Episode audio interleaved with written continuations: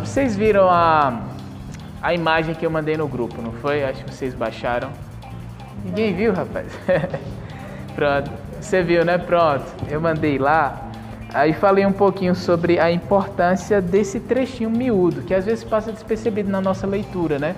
Mas esse trechinho aqui é como se fosse o, ponto central do capítulo 1 até o capítulo 6 do livro de Êxodo. Então ele, ele assim, esse trechinho ele marca a virada na história. A partir desse trecho aqui é onde tudo começa a mudar. O que é que vem logo depois? Deus chama o libertador, Deus chama Moisés, né? Moisés vai para o Egito.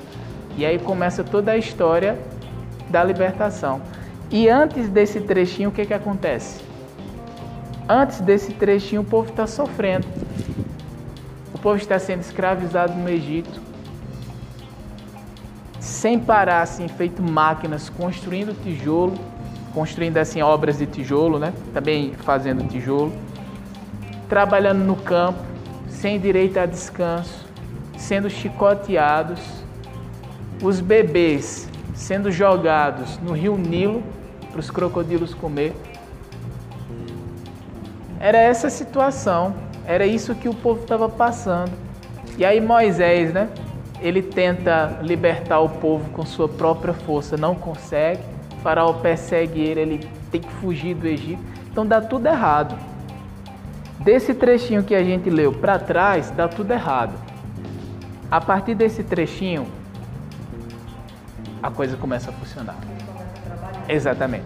Então, o que, que aconteceu aqui nesse trechinho que foi de fundamental importância para a história do povo de Israel mudar totalmente? É sobre esse trechinho que a gente tem que olhar as entrelinhas, olhar o que está acontecendo aqui, porque é muito importante para o entendimento do livro de Êxodo e também para a nossa vida cristã. Então, o que, que acontece? O rei do Egito morreu e os filhos de Israel estavam na pior. Estavam gritando, gemendo de dor e de cansaço por causa de sua escravidão, por causa dos trabalhos pesados. E o que é que eles fizeram? A Bíblia diz que eles clamaram. E o seu clamor chegou até Deus. A situação estava tão ruim que eles disseram: Olha, só Deus na causa, só Deus que pode nos ajudar aqui. E eles começaram a clamar. Em outras palavras, eles começaram a orar.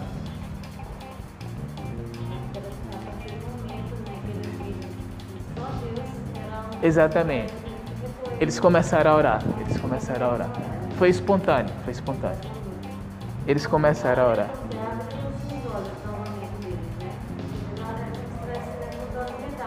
Isso. Exatamente, exatamente. E o que me chama a atenção nesse textinho é que o clamor deles, a oração deles chegou até Deus. Então tem orações que chegam até Deus e tem orações que não chegam até Deus. Isso é óbvio. Deus ouve toda oração, bem, tem oração que chega até ele, tem oração que não chega. Só para esclarecer isso, lembra da, daquela história do fariseu e do publicano, né? Jesus disse que o fariseu orava de si para si mesmo. A oração não chegava lá, porque ele não estava orando da forma adequada, mas a oração do publicano chegou até Deus. E aí Jesus disse o que? O publicano foi justificado. então tem orações que não chegam até Deus, tem outras que chegam. As orações que chegam até Deus são orações que são feitas com perseverança, que são feitas com intensidade que são feitas de todo o coração. Com fé, exatamente, com todos esses elementos. Então, quando esses elementos aparecem numa oração, Deus escuta. Tem pessoas que dizem assim, né, que Deus só escuta oração de quem é cristão convertido, né?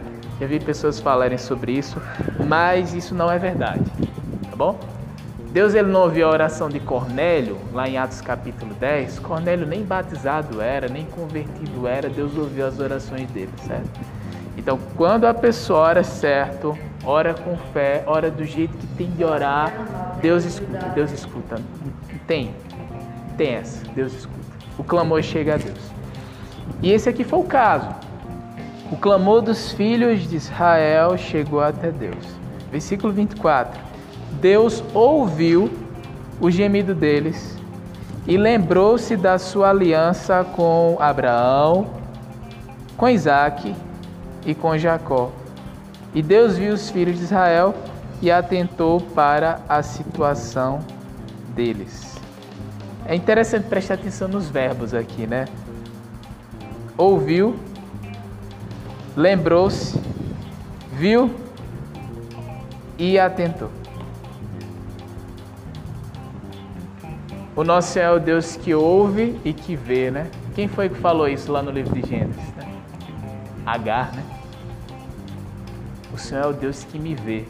É que naquela situação difícil, Deus atentou para ela e trouxe uma palavra de consolo, uma palavra de direção. Né? Então o Senhor viu a situação daquela gente e os reconheceu e, decidiu ajudar aquele povo. E como foi a história do povo de Israel daqui para frente? O que é que aconteceu daqui para frente? Deus levantou um libertador, feriu o Egito com, com pragas, deu liberdade ao povo, deu riquezas ao povo, acabou com os inimigos, se revelou àquela gente, deu a lei, orientou aquele pessoal, habitou no meio deles, tanta coisa aconteceu. A história deles mudou da água para o vinho. Era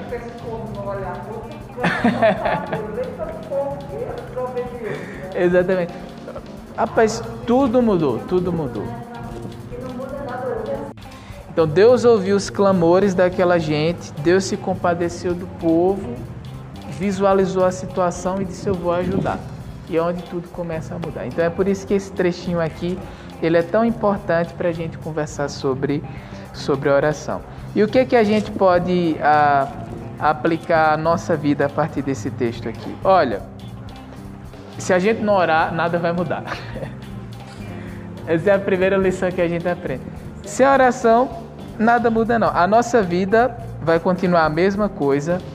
A igreja, ela não vai sair do lugar os nossos planos não vão funcionar, nada vai funcionar, nada vai acontecer, tudo vai continuar do mesmo jeito. A oração é uma, é uma chave que tem poder de mudar o rumo dos propósitos de Deus. Tem pessoas quando escutam isso ficam escandalizadas, né? E dizem assim, não, Deus é aquele que determina, aquele que já tem todas as coisas predeterminadas e é assim, é assim, pronto e acabou-se. Quem disse que a oração de uma pessoa pode mudar a história, né? Ou mudar o que Deus vai fazer? As pessoas têm essa visão de Deus como se Deus fosse assim, é, carrasco, fatalista, aquele cara que volta atrás. Exatamente. Sim. Sim. Nosso Deus ele se arrepende, ele volta atrás, ele muda de ideia, ele se compadece. Eu lembro daquela história de Ezequias, né, que eu acho fantástica, né? É, que Deus ele fala assim para Isaías: Olha, vai lá no palácio de Ezequias e diz que ele pode arrumar as coisas que ele vai morrer.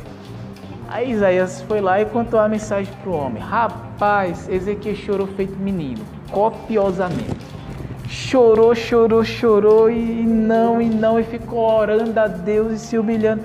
E aí o que, é que aconteceu? Quando Isaías saiu do palácio, que estava se distanciando, já indo embora, Deus falou com ele e disse: Volta lá. Volta lá e diga a ele que ele tem mais 15 anos de vida, né? Então, a, vo a vontade de Deus. Eu mesmo que eu vejo da festa, começa a Olha aí. Eita, é. Então, o propósito dessa aula é dizer o seguinte: as orações funcionam mesmo, viu? Assim, dá certo mesmo, dá certo mesmo e a gente pode é, acreditar nisso, né? E cada um tem um testemunho pessoal, né? Tem uma história com é, uma relação com, com a oração, né? As orações mudaram a minha vida, mudaram a minha vida. Tem coisas que eu acreditei que não ia acontecer. Ou tinha práticas que eu fazia que eu achava que não tinha como mudar. Né? Mas aí, através das orações, rapaz, tudo mudou. Então funciona, dá certo. Funcionou para essa gente aqui que clamou a Deus e a história deles mudou completamente. Essa mensagem serve para nós também. Através do clamor e oração, tudo pode mudar.